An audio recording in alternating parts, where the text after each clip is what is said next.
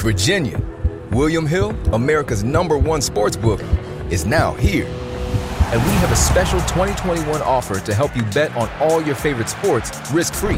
Download the William Hill Sportsbook app, and when you sign up, you can get started with a risk free bet of up to $2,021. Use promo code RadioRF. Terms and conditions apply. 21 plus only. Gambling problem? Call, text, or chat our confidential and toll free helpline at 1 888 532 3500. Let's make it interesting with William Hill Sportsbook. This is Jenna Burt, host of the Confessions of a Military Spouse podcast. Thanks for listening to the following broadcast on Public House Media.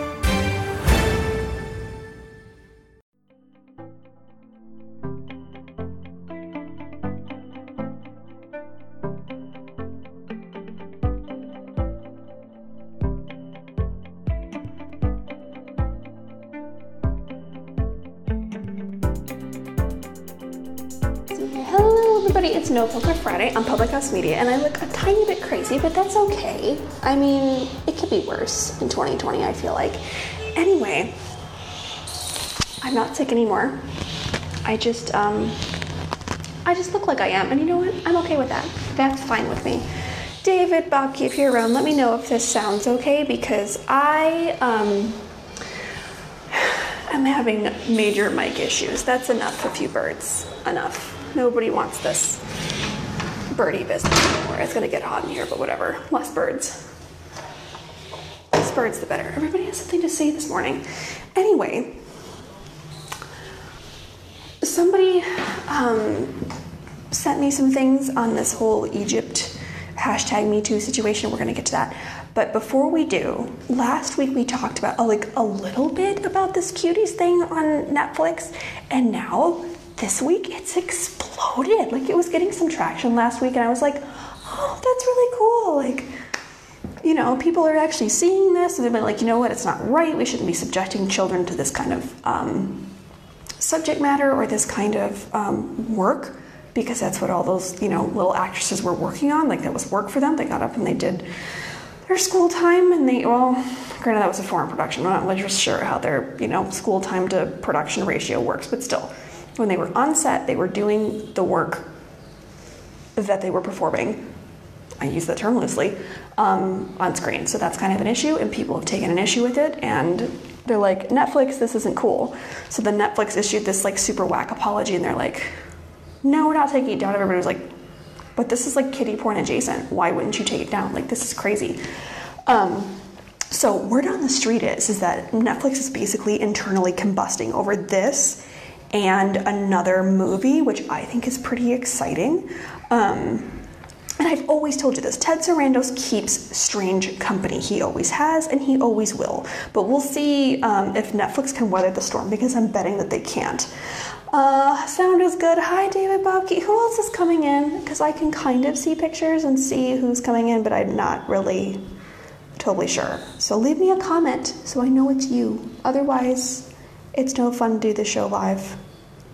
Honestly, it's not. I was thinking about pre recording the show yesterday, but I'm so glad that I didn't because this thing in Egypt just kind of popped up overnight. Um, how long ago was it? David made me remember. I would. It was probably like two to three months ago now. We talked about um, how thing how Me Too movements were popping up across the world, and one of them was Egypt. And then I want to say around Fourth of July. Um, we talked touched on it again where there was a gang rape case in Cairo at the Fairmont Hotel and then there was an Instagram account that popped up called um, sexual, at sexual assault police and they actually managed to get this gang rape case that had lots of evidence there's a video um, pushed through to the court system, and these people, um, some of these guys got, I think six of the guys got arrested out of the nine, um, and then I guess like a couple of their acquaintances, I suppose. And that was like, yay! Oh my God! Look at this. Egypt is actually prosecuting sexual assault. I shouldn't even say that's sexual assault because sexual assault something different. Gang rape. They're actually, you know, prosecuting game rape cases. Like that's massive for Egypt. So so so so huge. It'd be mad, it'd be huge for any Muslim country.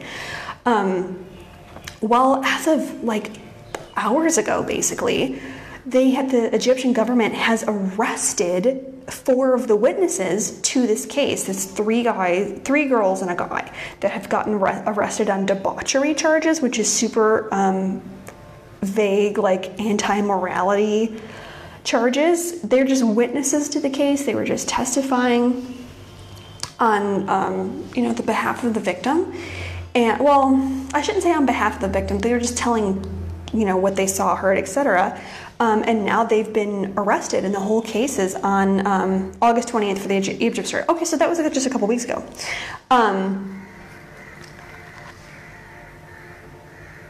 and now they're arrested, so they can't actually talk. And they're having to deal with their own cases, which is absolutely asinine. But as, as it turns out, but we all knew this before we even saying it, the guys that were involved in this gang rape of this girl all have like super high power businessmen for fathers. Isn't it so funny how high power businessmen fathers like just just crank out rapist sons like just at an alarming rate? It's amazing to me how quickly they can do business and churn out rapist sons. Such multitasking. I mean, we should all really be in awe. So as of now, not only has that case like basically been brought to a screeching halt, now everybody's in trouble. Um, and I guess uh, they use these debauchery laws in Egypt to um, kind of persecute the LGBTQ plus community, which one of the uh, male witnesses is. And I guess they um, arrested them on debauchery charges and then went through their phones looking for drug use or um, like anything like homosexually related. And I guess some of these um, witnesses or people who were parties to cases were, I guess, physically examined for sexual activity, if you can believe it, which is also super gross and unhelpful. Like, what does that do for anyone? If it's unless it's a rape kit, I don't see the the point or the jurisdiction. Like it's it's very strange. It's a very very very strange situation. But um, that that Instagram account that was put into play for this case to like get it going, um, sexual assault police has been since been like taken down. I guess they were getting a bunch of death threats and like of course all of the crazy that comes with you know having a sexual assault case in Egypt, I suppose. Um, and they've popped up another one that's like specific to Cairo. So we'll see if that gets taken down or not, and hopefully these people can like actually seek justice. But even though this is a, a, a major, I don't want to say miscarriage of justice, it's just absolutely suppressing justice in every way, shape, or form. But even though this case is hitting um, hitting some lows, that doesn't mean that we need to just give up or stop. You just have to keep fighting even further. And you know what? If they can crack these idiots, if they can crack these nine morons that actually committed this crime in a video and then wrote their initials on this girl's back, which to me seems like plenty of evidence. I don't know why you need any more.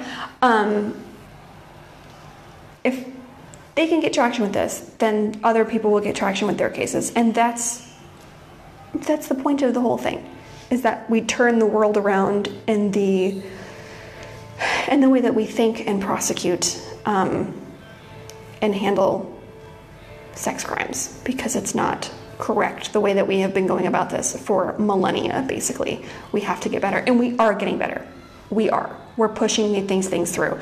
Um, speaking of which another triumph in the way of like the court of public opinion I don't know if you saw this or not. I posted about it just a little bit in comparison to other things, but there was um, a hashtag called Justice for Sophie, and it was about this little girl who was getting um, sexually abused by her mom's boyfriend, I guess, and her father was trying to get her out of the situation. And via GoFundMe and the hashtag and Twitter and Instagram, Facebook, like everybody on social media is like just crawling into the gluteal crevices of the local law enforcement in their area. Um, they were managed to remove that little girl from her mom's custody, and now she's with her dad, and she's not getting sexually abused anymore. So these things work.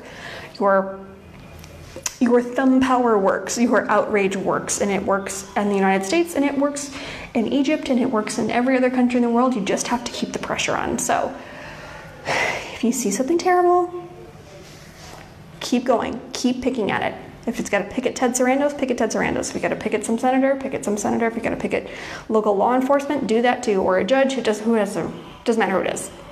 Let them know that you're outraged and you're not going to let them slide by without doing their job. That's the whole point. Is when eyeballs get on things and they're like, oh man, I can't slack off today. That's when things change. So I will see you all next week. Hopefully, some good things will happen in this um, Egypt case, and we can push that through because it will really change the landscape for you know every single sex crime survivor or the you know the people who don't survive sex crimes that you know they they lose their life to it.